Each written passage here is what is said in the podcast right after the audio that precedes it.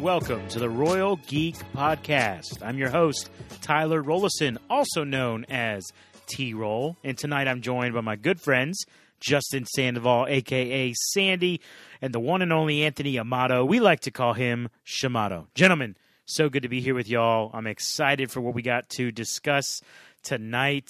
But before we get into all of our topics, just want to see how you guys are doing. What's new? Anything exciting going on in y'all's lives? I just bought a new grill, or I got a new grill for. Oh, nice! Just in time. Just in time for the grilling season. No, propane, man. Propane. Yeah. Okay. It's, look at you. Yeah, I was just doing some pork loins tonight, and it was delicious. Yeah. Wow. Yeah. Really leaning into those dad vibes. Yeah. Oh, do you like to grill? I do now. You do now. Okay. Fair enough. Okay. I don't have a propane grill. Jeez, can't talk tonight. No. Do you have a charcoal one? Yeah, we do. A little one. Mm-hmm. Do you want a bigger one? Because I'm getting rid of my old one. I guess you could show it to me later. Okay. Maybe. Deal. Sure. All right. Sweet.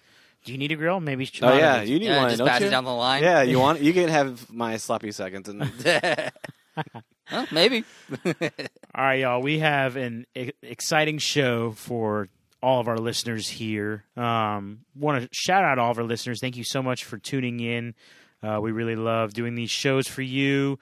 Want to ask that you would please subscribe to the podcast wherever you listen. Go ahead and follow us on Twitter at Royal Geek Pod. And we want to give you a little tip. You can, if you don't want to hear all of our discussion on the various news topics that we are going to start our show with, you can just scroll down to the show notes wherever you are listening, and you will see timestamps so you can skip ahead to various parts of the show. Today's main spotlight, we're actually going to be doing a deep dive on the character of Loki. The Loki series is set to come out this upcoming week on Disney Plus. Man, how freaking fired up are you guys? Very looking forward to that, man. Right? It's going to be awesome. Yeah, it's going to be awesome to see just the craziness that he gets into, just a lot of cool stuff. I'm so pumped. I think when I first heard about all these different shows coming to Disney Plus, I was always the most excited about the Falcon and Winter Soldier because I love those characters. But once I started to see all of the teaser trailers that came out in the last several months, I remember thinking, like, I cannot wait for Loki. It's going to be so good. So we're actually going to do a fun deep dive into just the character of Loki. And, you know, probably have a little bit of speculation time as well for what's going to come in this series. But really look forward to having that conversation. But before we do that, we got some news. So our first news topic is actually another superhero property, Justin. Yeah, we got a small teaser of Shazam 2. The sequel for DC popular character, which I still refer to him as Captain Marvel, but he is went through a rebranding and now is Shazam. Yeah, in my day, we called him Captain Marvel. Get off my lawn. Yeah, exactly.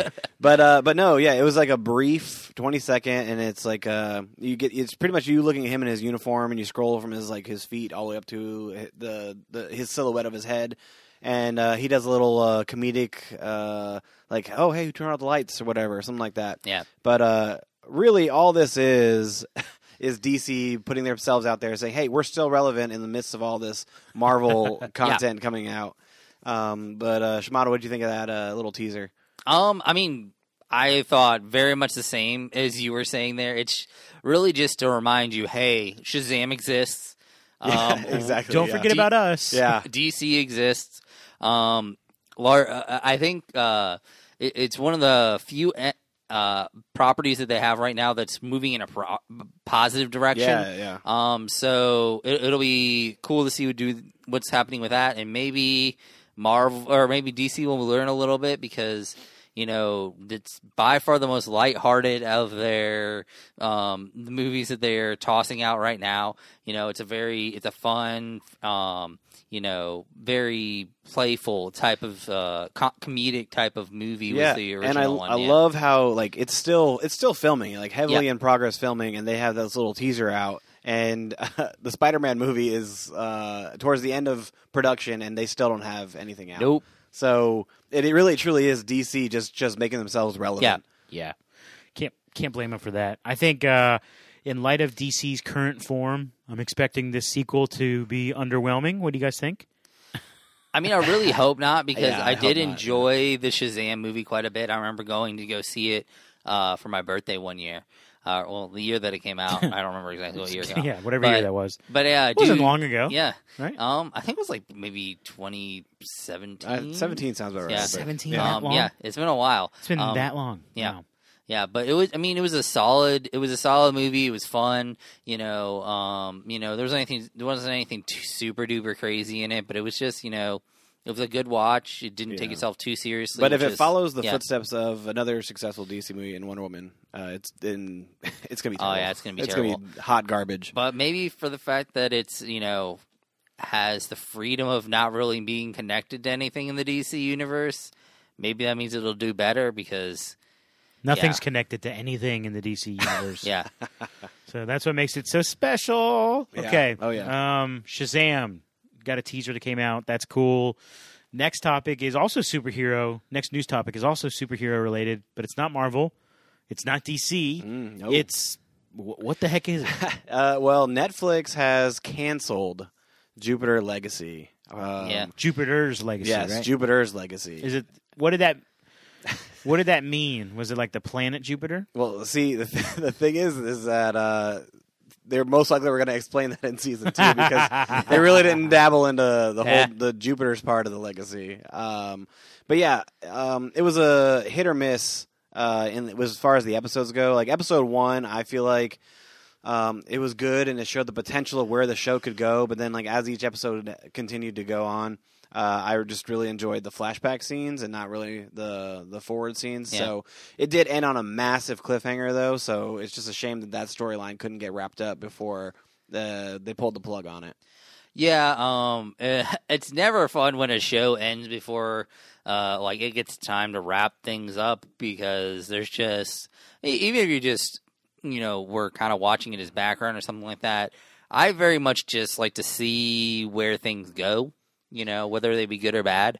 Yeah. Even watching that first episode, I mean, I've actually only made it through the first episode, but I could feel the show had a lot of weight on itself. It felt like it was putting a lot of weight on itself. And yeah, you'll sense that if they carry on with the rest of the episodes. Yeah, you'll see that they definitely put a lot of pressure on execution, and there's some of the things they kind of focus a little too hard on. And it just kind of missed. But good news is that it's based on a comic series, so you can actually just go and finish that, and then you'll get your storyline completion. So yeah.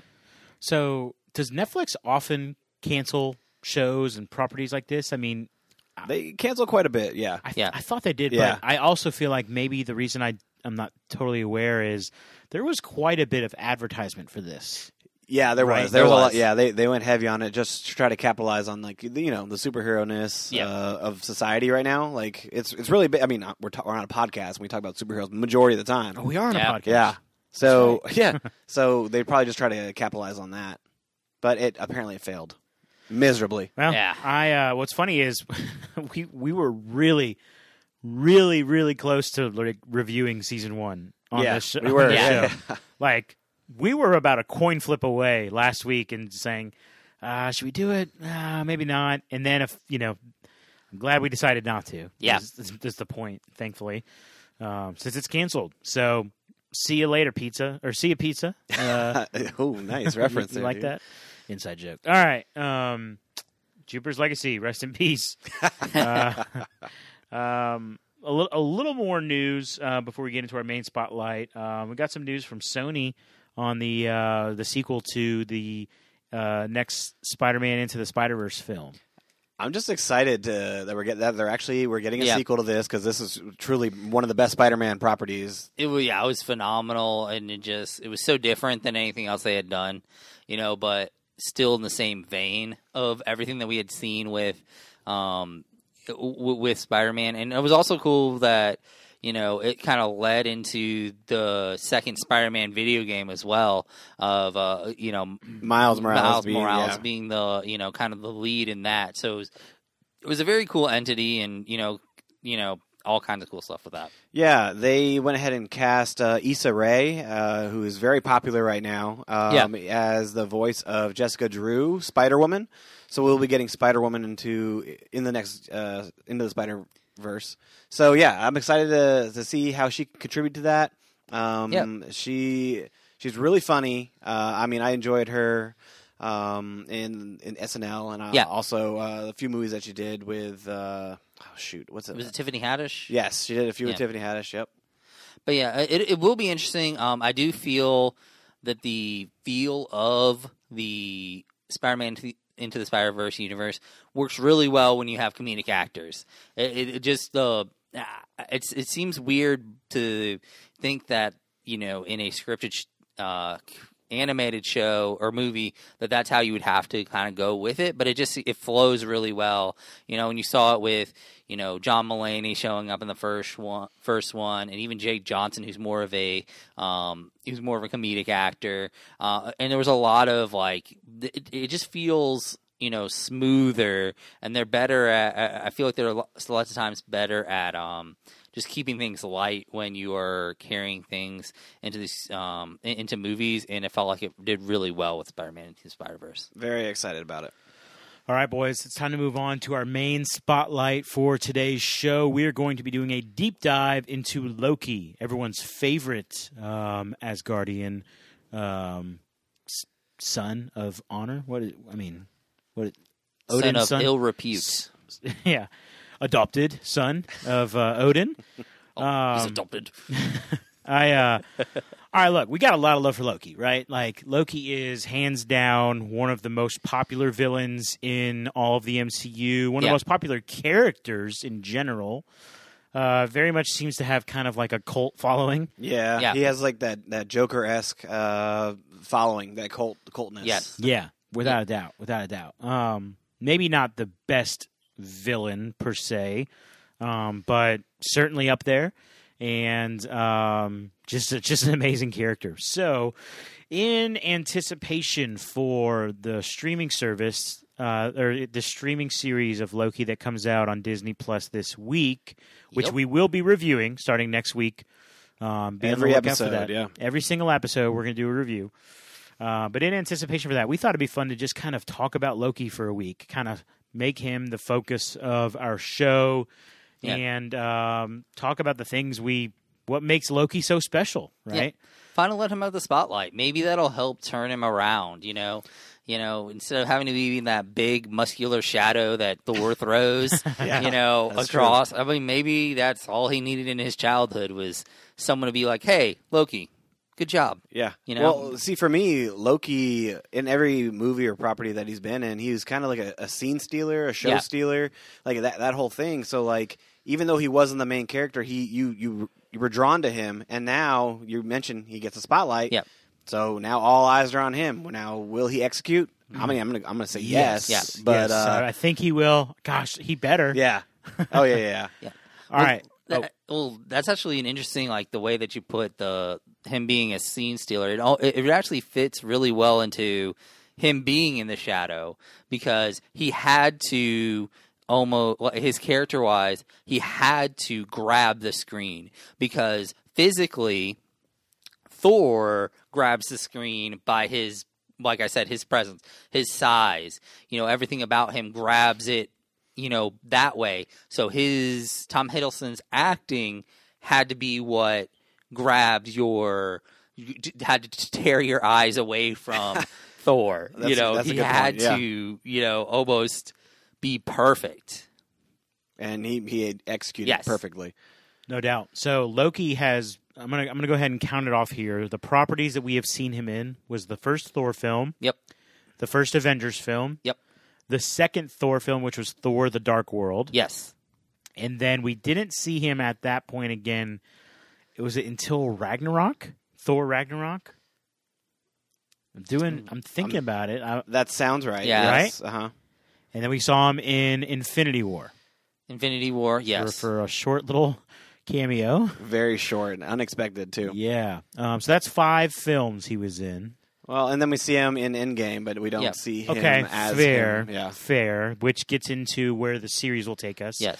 But he was a big part of all 5 of those, except for Endgame. He was a big part of them. Yeah. And what's so interesting is, I'm sure you guys have you guys have people come up to you all the time, knowing that you're such big Marvel people, especially around Infinity War and Endgame, for that like year and a half period leading up to Infinity War, and then obviously, gosh, the dark time between Infinity War and Endgame. That year, man. So like 6 months before Infinity War, and then for the entire year up until Endgame. So I'd say for about 18 months, I would have people constantly coming out to me and saying, "Hey, man, I really want to know what's going on, but I'm not going to watch 18 movies, 20 movies, right?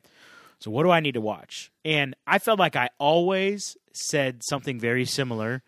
Like I would, maybe give them the movie recommendations, but I would always say, you really got to watch the first Thor film to understand Loki, and even the second Thor film. You got to endure this, like Thor: The Dark World, which is widely considered probably the worst MCU movie. Definitely not, bottom two or three. Bottom two or three, yeah. That's definitely right. Bottom two. It's definitely not the worst. Not for me and Justin, but we have a very particular grudge against a certain film, which will not be named. But anyways, it's Iron Man 3. It sucked. But anyways, I always tell people all the time, like, you really do have to endure through that movie for Loki. And you got to watch the first Thor to understand Loki in Avengers, right? Yes, And even the way they play off of each other in Ragnarok and Infinity War, which comes like 5 years later after Thor: The Dark World, it's so important. Maybe it's 4 years, but whatever, a long time. So he is that important of a character that you got to really put up with some movies that might not be the best. Yeah, absolutely, and it has to do with Tom Hiddleston. Yes. It comes down to him and what he gave us on screen and forced us to fall in love with him, really. So why don't we start here? Justin, you are responsible for getting me into Marvel and into the MCU. Yeah, you're welcome. Yes. At the time when you started making me watch all these films, Thor had already come out. And so I wasn't around at the beginning when... You weren't too far off, though. Okay. You weren't. But I know I wasn't around at the beginning when Chris Hemsworth and Tom Hiddleston were cast for the... No names. No. Yeah, so let's talk about that. I mean, just what Marvel did in casting these guys, and then how they performed over the years. I mean, I know we're going to focus on Loki. We'll probably at times talk about Thor. You can't... Yeah, you can't have one without the other. Yeah. Right. Yeah. So, okay, Chris Hemsworth was a relative unknown. Yes. I mean, honestly, unknown. For me, personally. Yeah.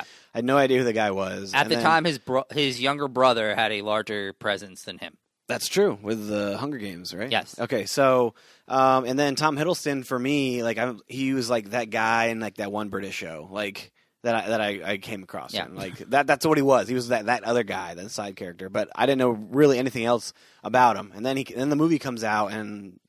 Now the whole world knows who these two guys are. Yeah, yeah, and that goes a long way. That says a lot about them as actors. Yeah, I think it's very similar to it was almost like the Marvel's version of casting Benedict Cumberbatch as Sherlock, like in that sense of he came on and his position was so well done that he just exploded in popularity almost overnight.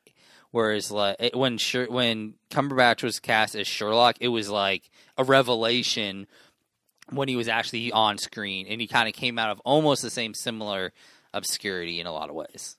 Yeah, I mean, like a name like Cumberbatch is not a household name at that point. But then after Sherlock, it blows up. Sure. Yeah, and I felt like it was like the same thing with Hiddleston. And it is honestly the largest...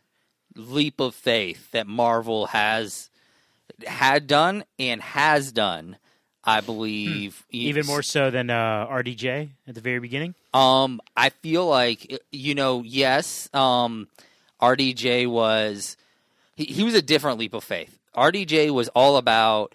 RDJ is like the injury-prone running back, and you're kind of betting on him to come back because he's already proven himself. But he's already proven himself. Yeah, that's what you're saying. Whereas Chris Hemsworth and Tom Hiddleston were like the undrafted free agent running back who you don't even like. You have no concept of who they are or what they could be. Yeah. I can get behind that. Yeah, that's fair. So Tom Hiddleston is cast to play Loki, plays Loki in the first film, and again, there's just There is so much in a Marvel Cinematic Universe where for the first, I don't know, 12 or so movies, you really didn't have good villains. I mean, you guys remember for a long time. That was their stigma. Yeah, the stigma was the villains really blew. Yeah. With the exception of one, and it was always Loki. Loki was the one exception. And the reason was he got so much development. Yeah. So let's just talk about it from the jump. The first Thor film in 2011. Okay. Mm-hmm. Let's talk about the beginnings of Loki on screen. Well, I mean, first off, he's adopted by Odin after Odin goes to Jotunheim and completely wins the war, kills off all the Frost Giants, and then he's a baby and he gets taken back to Asgard and raised as his son. Yeah. I mean, that's already a crazy beginning. Little icicle. Yeah, a little. Yeah, the baby Loki is pretty fun to look at. But, you couldn't think about it. They were doing baby Frost Giant before baby Yoda, baby Sonic, all those kind of things. That's right. But yeah, so I mean that's already a crazy beginning. Like you're a fish out of water type deal. You're adopted, but you don't realize it. Like he didn't understand his beginnings. Yeah, he thought he was Asgardian. Yeah, I think it was an odd relationship that he had where. I think he always knew that he was adopted. Yes, he was different at least. Yeah, like it was one of those things where like he knew but he didn't know. You know, where he just felt like he was so different than the rest of his family that it didn't make any sense to him. Like life didn't make any sense to him, and I think that's part of the reason why. That's one thing that makes so much sense about his character is that he creates this almost his style, the way he talks, his snarkiness, all comes from being a defense mechanism / it's like a protective strategy. Yeah, really protective strategy / a way to distinguish himself, a way to make yourself seem more, like you deserve in a lot of ways, is that he would go about that, and because he felt so different, and that's what led him to all of these things. Like it makes sense for the weird kid who's more intelligent than his older big strong brother. Yeah, and more intelligent than his like big muscular brother, right? Yeah. And he had to live in that shadow knowing that he was going to take the throne first, and he felt like he was intellectually prepared to be the king, and that Odin was just going to hand the throne over to Thor is what he thought was going to happen. But then obviously the events of Thor the movie plays out, and that's not the case. Yeah.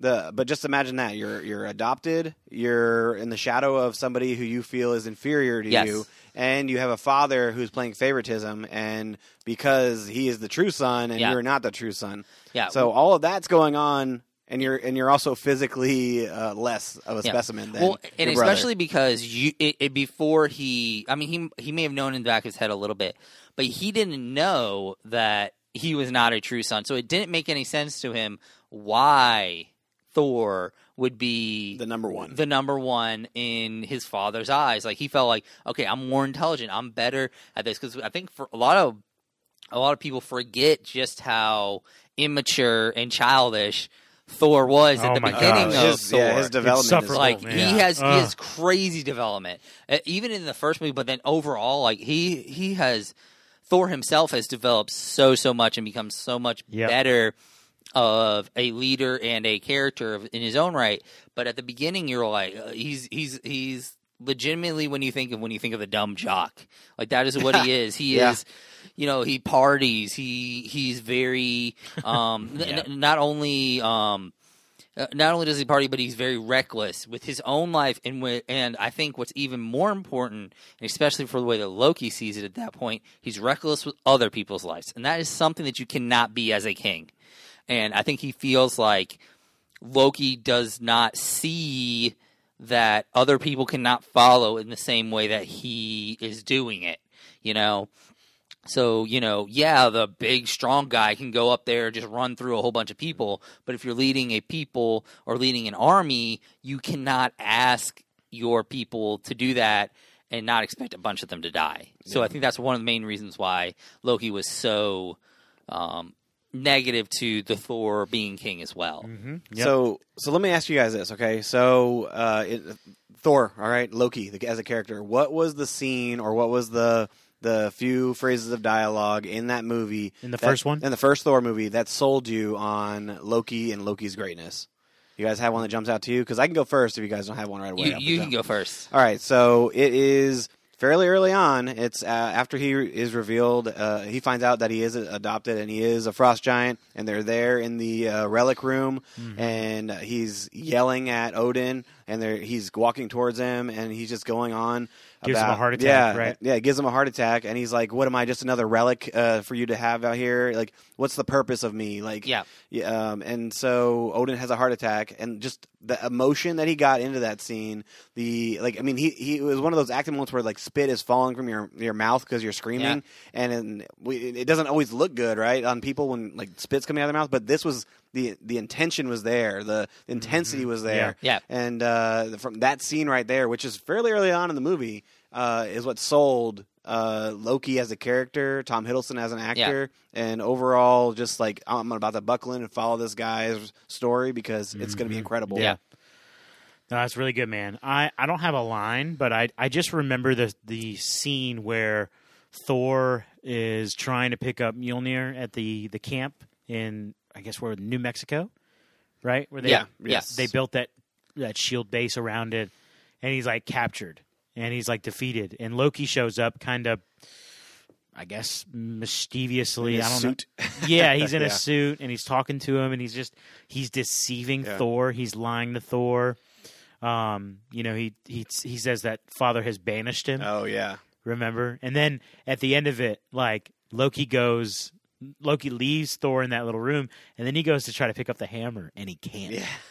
And seeing him internally struggle there was just great. The whole scene was awesome. That is truly a great scene. And, I mean, Loki does rock a suit and scarf combo better than anybody I've ever seen. Yeah. Pretty darn good. Good-looking fella, man. Good look. He's got some style. Yeah. Oh, yeah. So, in the first Thor movie, again, is it the greatest Marvel movie of all time? No, of course not. But it's so important for the development of Loki. So much so that in the first Avengers in 2012, Loki is the main villain of that film. Yeah. And another very important movie in understanding Loki, especially in getting ready for the series that's coming to Disney Plus. This might be the main film to watch before the series. I would say if you could only watch one thing in preparation for the Loki series, just watch the 2012, the first Avengers back in 2012, where Loki, the battle in New York and all that good stuff, or I guess bad stuff. Yeah. A lot of people died. I still want to know how many people died that day. Like there's got to be a body count somewhere. Yeah. I just would like to know. It doesn't need to be featured anywhere. Just Marvel release it. I've always been curious. Anyways, back to Loki. Let's talk about Loki in this film. Again, just so hell-bent on power. Yeah. Right? In the first Avengers of being a ruler. Yeah. Yeah, I think it's an important distinction is in the first Thor movie, Loki was a little bit wish-washy on his own thought of himself. I think at moments he was very high on himself, and at moments he was very unsure of himself. And I think by the time Avengers shows up, he has taken that turn to being very sure of himself. He knows what he wants. He knows how he's going to try to get it and how he's going to use his newfound power to take over Earth. So I feel like he has made that switch, and he is focused on what he is doing. So I think that's important. One of the most important things that happens in Avengers is he solidifies himself in his own perception of himself. Well, okay. Also think about his mindset too. Like his mindset is to go to rule Earth, but like why? Right. The reason is because Thor is in love with Earth so much that he's going to go ahead and go there. And ruin something. Petty. Yeah, it's the pettiest thing, and it's honestly a brotherly thing to do. Like, your brother likes going there. Well, I'm going to go there and bring all my friends there and take it over. Yeah. And so, but yeah, think about like okay, so the end of Thor, he like falls off the Rainbow Bridge and he goes somewhere, right? So obviously, he wherever he goes, he makes a deal with Thanos, saying, "Hey, I'm going to take over and get the Tesseract for you. I'm going to get it for you because I know you're looking for the stones. And so Thanos gives him the scepter, which contains the Mind Stone, and then boom. He then wheels his way into getting power and rule over something by using the resources of somebody else, because that's what he does. He talks his way into these situations, and he even tried to talk his way out of it with Thanos in Endgame, and that didn't go too well. But he's a talker. He's somebody who strategizes what he's going to say and how he's going to say it. Yeah. And that goes a long way. The god of mischief, right? Yeah. Oh, yeah. And he's deception. He's really like a politician in some ways. Yeah. I mean, he really is. I mean, like, when you think about it, another person that is very similar to this is, if you've ever seen The Mandalorian, Moff Gideon is a very similar type of character to Loki, and, you know, having a powerful weapon that is not his own kind of fits that as well. But it's very much he is a bureaucratic leader in a lot of ways. So you are correct about that. And he's not the bruiser. He's not Thanos, who's going to be, I'll do it myself. Like that kind of like idea where, you know, he's going to do that. And he's not like Ronan, who went down there and did a lot of things on his own. He's not Thor, who's, you know, very much in the middle of everything. And it shows up in a lot of his fighting style as well, you know. You know, when you think about a magic user or a spellcaster, they're usually further back. They're the person. Yeah. They're doing ranged attacks, things of that nature. Yeah. You know, they're further away. They're guiding. He's more of a general than a true fighter in a lot of ways, and he uses he manipulates people into doing what they want, and it, you know, also manifests itself in the way that the scepter works. And he uses this, it's a kind of physical representation of his own, what he uses verbally on people as well, you know, where he's literally taking people over with the scepter, but he also manipulates people with the things he says and the way he's able to get people to act and do things, even going down to the point where he's in the carrier, and he's locked up, and he's, you know, slowly, you're like, what's happening? You know, and things are playing out. And even though he is literally locked in a cage, he is in control of what is happening. Yep. Yeah, he wanted to be there. Yes. So. That's what Nick Fury said. Yep. Why do I feel like he's the only one who on this ship who wants to be here? Yeah. Right? Great scene. Loki uses his tongue well to deceive. Yes. When in physical battle, he's smart enough to know what he's good at. Yeah. And not get stuck in a place where he's like in a legitimate fist fight with someone who's going to school him. Like, except for that one scene with the Hulk. With the Hulk, yes. Except for that one. Yeah. That was... which he let his emotions get to him there. Yeah. He did. He really did. He did. He saw the tides turning. Yeah. Right? Yep. Big time. Puny God. Yeah. Oh, man. That's there is a great line in this movie from Loki, which you guys have actually...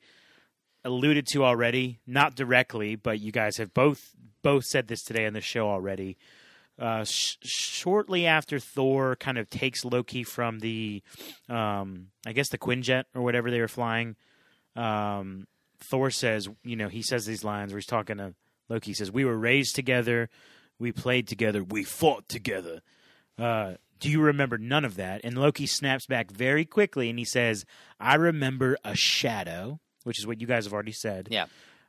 He says, "Living in the shade of your greatness." And then he says, "I remember you tossing me into an abyss, I who was and should be a king." And I think he's referring to on the Rainbow Bridge.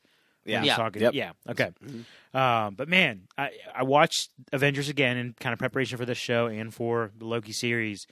And I've heard this. I mean, I've seen this movie so many times. But for whatever reason, hearing that again this time, I was like, man, like that really is it. That's motivation. One of the that's probably the motivation, you know. Yeah. Literally being in Thor's shadow and always thinking, I'm better than Thor. Yeah. You know? And I mean, you know, that line could go two ways. Like he felt like he should have been king because he was better than Thor in as far as what Odin was looking for in a king. But then again, he literally would have been first in line on Jotunheim for the Frost Giant to be king. So take after what, Laufey? That was what? Yes, Laufey. So so he should have been a king, and Asgardians did take it away from him. And it's important that we kind of maybe have a distinction and a break here one more time to just reiterate the Loki series, although we don't know exactly where they're going and what they'll be doing, we have some ideas. Some of the trailers have alluded to certain things. At the end of the day, from what we are led to believe, the Loki that the main Loki that we are going to have in this series is the Loki from 2012. Yes. All of the development that we have talked about thus far, which means everything you hear on this podcast after right now is, at least we're led to believe, not going to be a part of this Loki's journey, journey. Unless they find a way to, I don't know, artificially give him some memories somehow, or maybe they give him something, the opportunity to watch his other timeline that he veered from. They're like, you ruined this. So we'll talk about speculation for sure. We'll do that at the very end. Let's instead now just talk about further development, because I think I would argue the best development for Loki was really in the next two films. Yeah. Thor: The Dark World, for sure. Oh, yeah. For sure. I think the most important scene in his development is in Thor: The Dark World. Which we'll get there in a second. I can't wait. And then, obviously, kind of the culmination of a lot of those things in Ragnarok. Yeah. Your savior is here. All right, let's talk about Thor: The Dark World, man. And then we will come back around to speculation. But again, just remember, everything you hear now, there's no guarantee. Yeah. There's no guarantee you're going to get this kind of side of Loki in this series. So, Thor: The Dark World, man. Not the greatest film, but let's talk about Loki. Yeah, this is not the greatest film, but Loki does have some of the greatest scenes in this movie. And, okay, so he's locked up for a majority of this movie, right? Yes. And one of the scenes that gets me is when he's in his cell and his mother, Freya, comes and she's talking to him.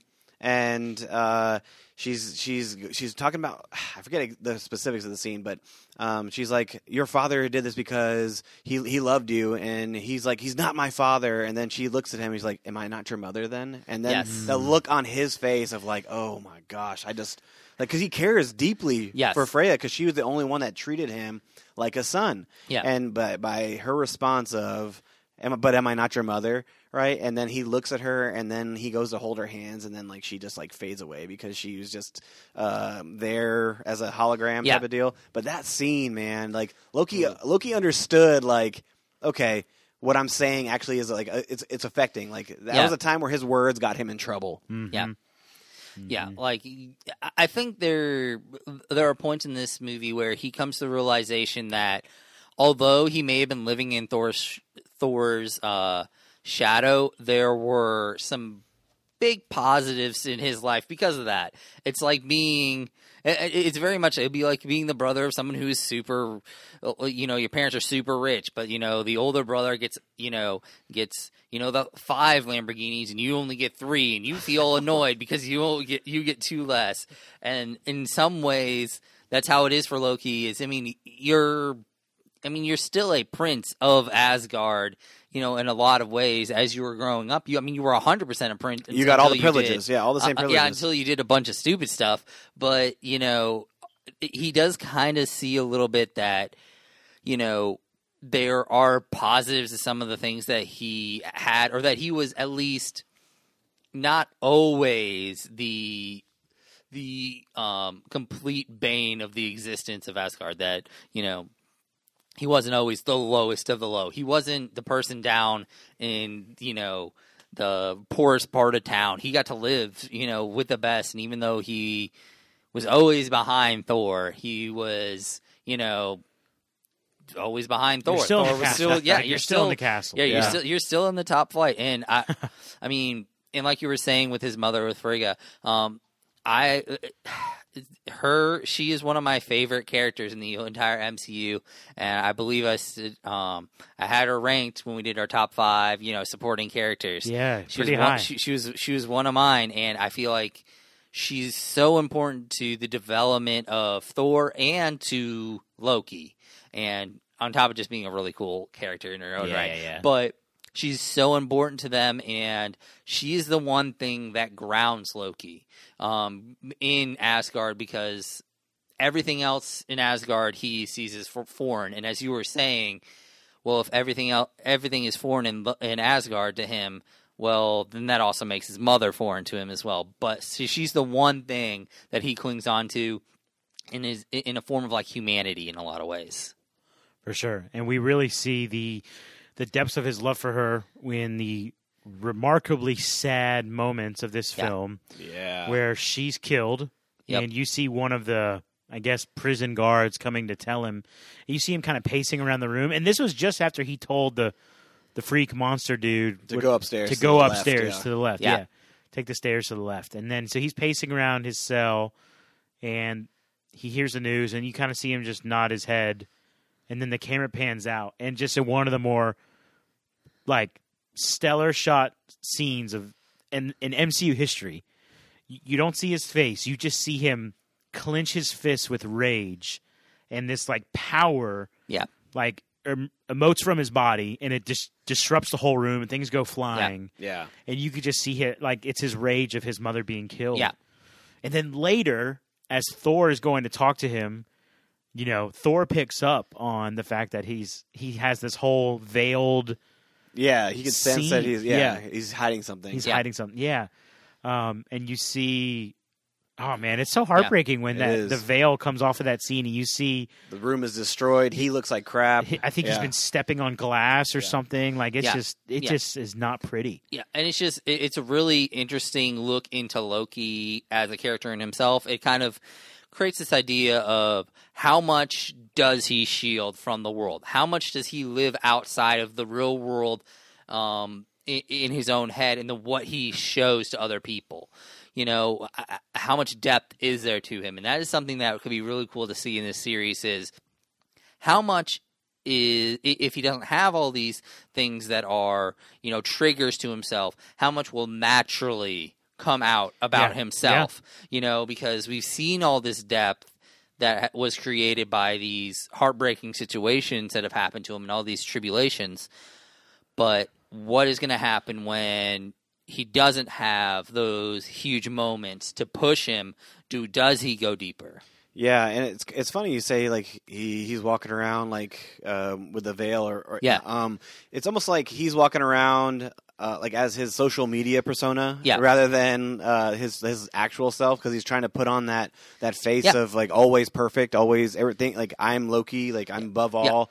Yeah. It's a funny comparison there. Yeah, like he always has something witty to say. Yeah. Like he always hides behind his wig. Be the smartest guy in the room. Yes, that type of thing. He uses it was a really good physical representation of what he has always been doing verbally by, you know, creating distance between him and everyone else, especially Thor. Mm-hmm. Yep. Yeah, and you mentioned his rage, like seeing his rage in that moment, and then like later on, like in the battle with the Dark Elves, like Thor says, "I don't think I can trust you," and then he looks at him, and he's like, "Trust the rage." Like we saw the rage explode in the jail cell, and then we saw him actually like work with Thor and be able to execute and get rid of the Dark Elves in the end of the battle. So. Yeah, and that scene where you know we're led to believe that Loki is actually betraying Thor because But they were deceiving the Dark Elves in that. That was a great scene too. You know that movie.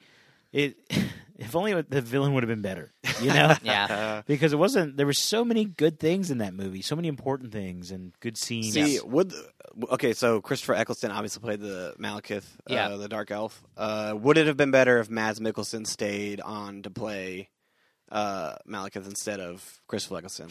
I feel like. Mads Mikkelsen could have played a very, like, the way he portrays things, he's a very menacing, very, he's a very interesting guy. It would have been interesting to see if he had been able to actually pull that off, because he plays that, you know, that character very well. I heard he's tired of playing villains. I mean, you can't help it, man. Look at the guy. I mean, he ended up playing a villain, like, what, 4 years later in the MCU anyway. That's true. Okay, so I think that's maybe... Oh, and then Loki fakes his death in this film again, you know. Yes. And then Thor is led once again to believe that he's dead again. Yeah. And then we see him in Ragnarok once more. We do. So let's talk about Ragnarok, my favorite MCU film again. Gosh, love this movie so much. Yeah, it's a great movie, and I mean, Taika Waititi does with these characters such a great job. Takes them to another. Yeah, he pushes them to another level. Like I think this is like obviously the turning point for Thor, and Thor becomes he was an okay character, and now he's a great character because of everything that was done in this movie. Yep. And, you know, the way that we're introduced to Loki again, he's portraying Odin, which we see at the very end of The Dark World, right? Yes. Yeah. And so he's portraying Odin, and he really banishes Odin to, you know, a place on Earth. Norway, wasn't it? Yeah, I think it was Norway. It was supposed to be Norway. Well, no. It was in New York. It was like an elderly home, right? Because that's where they go first. And then he was like, I left him right here. Escaped. Like right here on the sidewalk, or right here where the building's being destroyed. Gotcha. And again, it's just so many awesome, hilarious moments like this. Doctor Strange is the one that kind of brings them to Norway. Yeah. And again, another very beautiful scene with Odin, where you see more depth into Loki's character. Despite everything that Loki did to Odin, Odin still says that he loves both of them. Yep. And you could see it in Loki's face, where he's just like, I don't know, it's kind of like a compelling, like, I don't want your love, but also I want your love. Yeah, exactly. Right? Yeah. I mean it is kind of one of those things where, you know, every son wants his father to, you know, love him, you know, and it's a very complicated setup, you know, when you just think about the base of the relationship. Then he technically stole him, but he did raise him as his own child. Odin could have been, you know, given him to a random family in Asgard if he felt bad about just leaving him there. He could have just given him to a random family and never had a second thought about his existence. Yeah. But no, he decided to keep him in his house, take care of him. He made those choices to treat him like Odin thought he should treat a son. Whether it was, you know, the best treating of a son or not is kind of up to debate. You know, how much of it's kind of one of those things where how much is this Loki just being a pain, and how much is this truly Odin did not treat him all that well as they were growing up. It's fair. Yeah. And so, I mean, Loki and Thor, they get banished by Hela, right? Like she blows them away. Yep. And Loki always finds a way to end up in a better situation with using his mouth, using his tongue, man, and just being able to talk himself into and out of situations. Why Thor is always in a situation where he's got to use his might and his brawn to either get into or get out of trouble. So he immediately is in the lounge room with Grandmaster. He's already in the circle. He got in Grandmaster's circle just like that. It feels like it does, man. And Thor is clawing his way from a scrapyard. Yeah, to Thor's locked in the chair. Where's your chair? I didn't get a chair. Oh man. But yeah. So that goes to show you the amount of power Loki has. That's non-physical. Yeah. It's his brain. It's all intellectual. Yeah, which it creates this situation of almost they'd be the perfect buddy cop team if they could get over themselves. You know, they would be so good together because Thor could get them fight in any situation they could. You know, he could use his handsomeness to get them wherever they needed to go, you know, and Loki could talk them into any place they needed to go. He could use his magic to do anything they need to do. If they could just get over themselves and over their brotherly rivalry long enough to act as a team. Which they start to do towards the end of this movie. They do? Yep. But we don't get to see that play out. Yeah, not a whole lot. Endgame. Yeah. I mean, Infinity War puts an end to that real quick. Yeah. Real quick. And I mean, we saw at the end of Ragnarok, the post-credit scene was, you know, the vessel that's taking the Asgardians away from their planet, being approached by Thanos' ship. Yeah, his oversized ship. Yeah. So I mean, we don't need to spend a ton of time here. There was some Loki and Thor's interaction on Endgame with Thanos. Loki, he proved Infinity War. He proves it. He proves that he is over the hump, and he did choose Thor over himself at the end of the day, because he tries to, once again, sweet talk his way out with Thanos, but then launches the Hulk on him and then fails. But then even after the Hulk fails, he's like, well, you still need somebody to help you, show you New York, right? I can show you New York. Yeah, he's still trying. Yeah, he's still trying to talk his way. Right. And then the whole time, Thor's like, oh, man, he's at it again. And he's betraying me. Thor was like telling Thanos, we don't have the Tesseract. It was blown up on Asgard. And then Loki reveals it. He's like, you really are the worst, bro. Yes. Oh, man. And then he does his little knife trick, and he tries to stab Thanos, and the rest is history. Well, here's the thing. Yep. You got the Tesseract in your hand, right? Yeah. Blow him away. Or send him somewhere. Go somewhere. Go somewhere. Oh, yeah. Yep. Well, then Thor would have died if he would have went somewhere. Yeah, and I guess at this point. Yeah. Yeah. All right, well. So. Anyways, we don't need to spend a ton of time talking about what happened in Infinity War. Why don't we just spend the rest of the time on this show, just a few minutes, maybe speculating what we think might happen in this series, where we're going, how, maybe we'll start here. I think Owen Wilson's character, which I can't wait for, Mobius M. Mobius, he really rolls off the tongue there, doesn't it? They'd be like Tyler T. Tyler. Yeah, sure. Yeah, sounds great.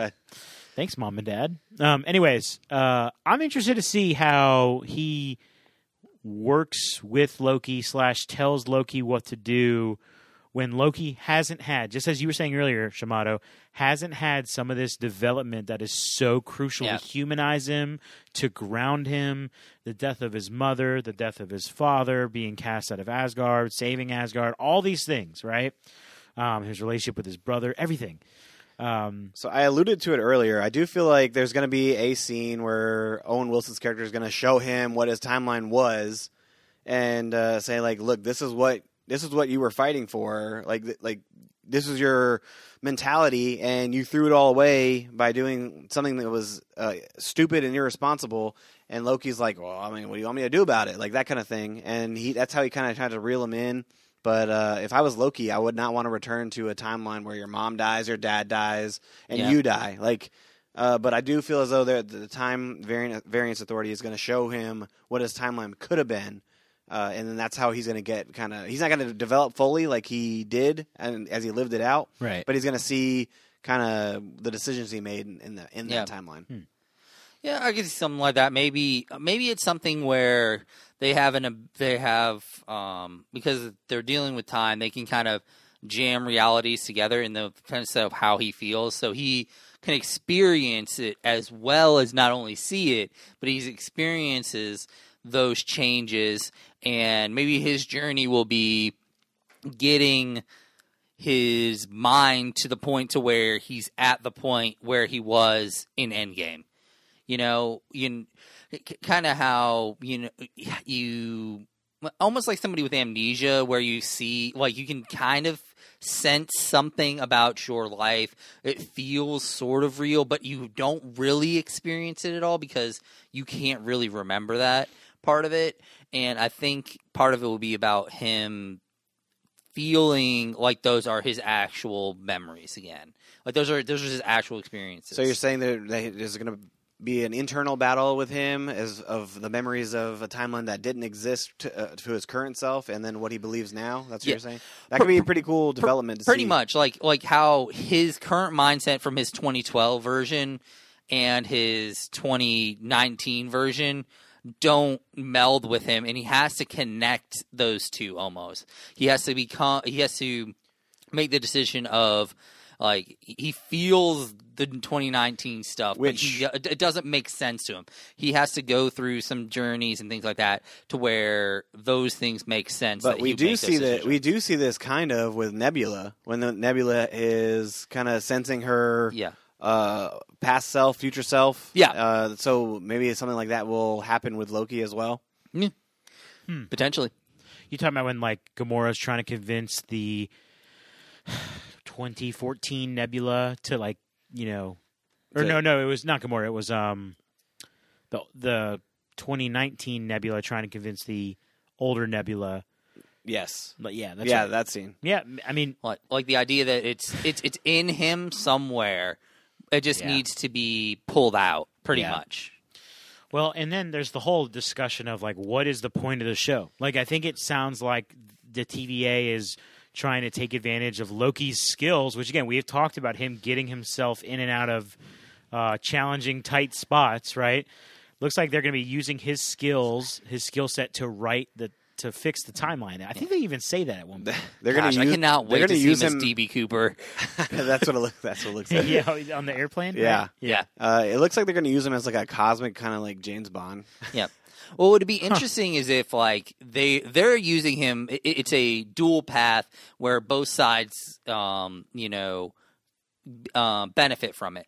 You know, he's going to do a lot of the emotional journey in through his mind as he's going through these tasks. Well, maybe some monetary benefits as well. Maybe it starts out as a monetary benefit almost, or a get out of prison benefit, since it seems like he may be, prisonery. The TVA gets, he gets the advantage of having him do these jobs for them to help fix this thing. Maybe it's going to be something to where they'll move him to the point to where they can drop him back into the MCU timeline, and he won't really miss a lot of beats. That'd be cool. With, from where he came from. Yeah. It's definitely. I mean, it's going to be interesting. Every episode is going to be where they're going to go, what's it going to do. Like, I feel like it's going to be a lot of WandaVision feels to it. Like, because WandaVision, we were always speculating every single week what was going to happen. Yeah. Whereas like Winter Soldier, Falcon and Winter Soldier, we were like, oh, okay, cut and paste, like action TV series. But I do think Loki series is going to be. Like everybody in the world's gonna be watching for sure. Yeah. Oh, it's gonna be so fun. Yeah, it's just like the scope of it and the fact that magic is related to it and potential time travel. Like it opens so many like portals for your storytelling to go through. It's just endless the possibilities, which is one thing I think that. Falcon the Winter Soldier lacked was there wasn't the endless possibilities. We might have to start every episode review with like a 10-minute time travel explanation for T-Roll. For me? Yeah, I was just going to – I'm glad you said that. I was just going to say like, man, son of a gun, we're going to talk about time travel again. Yeah. Every week for the next 6 weeks. Yeah, there was just like a whole phase of this podcast where we didn't really plan it, but it felt like every week we ended up talking about time travel. Yeah, it was like there was a time period where like a month and a half, we had 3, 4, maybe 5 times on the pod where we ended up talking about it. I know it was like Palm Springs, and there was even an episode of Agents of S.H.I.E.L.D. where there was a whole bunch of time travel elements involved, and Tenet. Tenet was the other one. Like, it was all those things together just messing with your mind. Yep. I think Loki will have some of that. I agree. And I think it's going to be a lot of fun. So, once again, we want to encourage everyone who's listening to please come back next week as we will have a review of episode number 1. It's going to be a lot of fun. We want to ask that you would share this podcast with some of your friends who like listening to Marvel, like watching Marvel movies and shows. Let us kind of come on this journey with you and with some of your friends as you enjoy this new content. So, boys, anything else you'd like to say before we get out of here? Excited about Loki for sure, but make sure you guys are still keeping up with the Bad Batch, Star Wars. Yeah. That's right. Yeah, it is. It's awesome. It really is. There's a lot of little cameos and origins of characters you didn't think you needed an origin for, but you got one, and it was awesome. So, yeah, definitely keep up with the Bad Batch. We're going to have another an episode breakdown coming up soon. Keep up with that. Yeah, not a whole lot left to say, but I can't wait for this Loki TV show to come out, and I'm really excited to be able to walk through a new show with you guys. It's gonna be a lot of fun. It sure is. It sure is. All right. Well, with all that in mind, for my good friends Justin and Anthony, this is T-Roll saying thank you so much for listening to the Royal Geek Podcast. We will see you next time, you peasants.